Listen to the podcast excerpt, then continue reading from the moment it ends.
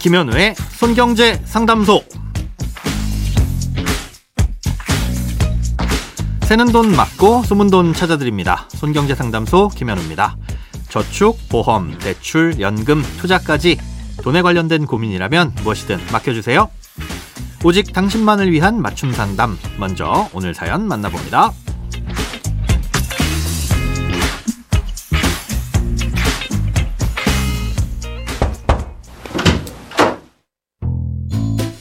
일하면서 아침부터 저녁까지 MBC 라디오를 끊임없이 잘 듣고 있는 자영업 부부입니다.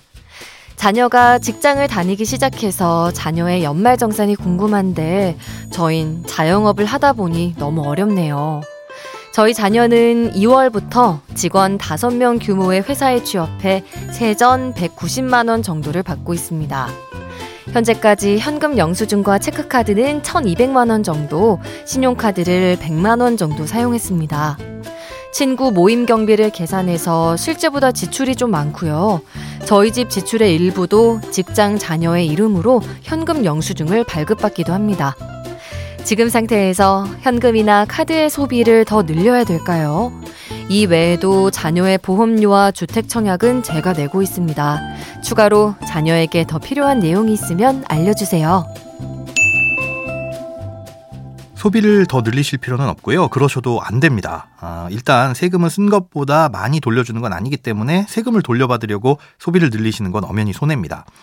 예, 하지만 만약 이 소비를 추가로 늘리시는 게 아니라 어차피 써야 될 돈에 대해서 자녀분의 명의로 뭐 현금 영수증을 발급받으신다거나 아, 자녀분의 신용카드를 쓰시는 것이라면 조금은 득이 될 수 있습니다.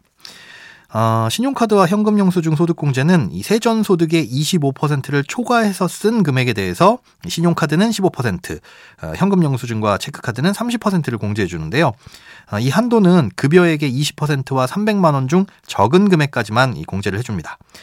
어, 자녀분의 경우 2월부터 일을 시작하셨으니까 과세 대상 소득은 11달치 급여인 2,090만 원 정도고요. 어, 이 돈의 25%인 약 520만 원을 초과해서 쓴 금액부터 공제가 시작됩니다. 어, 지금까지 현금 영수증과 체크카드를 1,200만 원, 그리고 신용카드를 100만 원, 총 1,300만 원 정도를 쓰셨다고 하셨는데 25%는 520만 원이죠. 어, 요거는 일단 신용카드 사용분부터 순서대로 채워집니다. 예, 쉽게 말해서 알아서 유리하게 자동으로 계산된다는 거죠. 예, 그럼 결국 현금 영수증과 체크카드를 쓴 780만 원이 남고요. 어, 이 돈의 30%인 230만 원 정도가 소득에서 공제되는 건데요. 예, 그러면 남은 공제한 돈은 70만 원이 되는 거죠. 어, 이 70만 원을 꽉 채우려면 앞으로 얼마의 지출을 현금으로 해야 되느냐? 어, 약 230만 원 정도를 쓰면 꽉 채워집니다. 올해가 두 달 남았으니까 11월에 120만 원, 12월에 120만 원 정도를 쓰시면 되겠네요. 주의할 건 1월에는 예, 취업 전이기 때문에 이때 쓴 지출은 소득공제 대상에 포함되지 않는다는 거 기억하셔야 됩니다. 자, 그런데 이렇게 다소 복잡하게 설명을 해드렸지만 이렇게까지 계산하실 필요는 없습니다. 예, 자녀분이 취업하신 곳의 직원 수가 5명이라고 하신 걸로 봐서는 중소기업에 해당될 것 같은데요. 중소기업에 취업한 15살에서 34살 이하인 청년들에게는 소득세를 90% 최대 150만 원까지 감면해주는 혜택이 있습니다. 예, 취업한 날로부터 5년이 되는 날이 속하는 달까지, 즉, 만 60개월 동안 발생한 소득에 대해서는 소득세를 90%까지 깎아주는 제도인데요.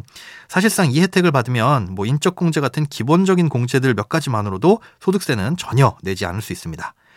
신청 방법은 국세청 홈페이지에 들어가셔서 검색창에 중소기업 취업자 소득세 감면 신청서라고 검색하시면 첨부 파일 중에서 다운로드 할 수 있는 메뉴가 검색될 겁니다. 음, 요거 받으셔가지고 작성하신 다음에 국세청이 아니라 회사에 제출하시면 됩니다. 혹시나 방송 들으시는 분들 중에서도 어 나도 해당되는데 몰랐다 하시는 분들은 경정 청구도 가능한데요. 이때도 회사에 일단 감면 신청서 제출하신 다음에 홈택스에서 경정 청구를 하시면 되겠습니다. 크고 작은 돈 걱정 혼자 끙끙 앓지 마시고 imbc.com 손경제 상담소 홈페이지에 사연 남겨주세요. 검색창에 손경제 상담소를 검색하시면 쉽게 들어오실 수 있습니다.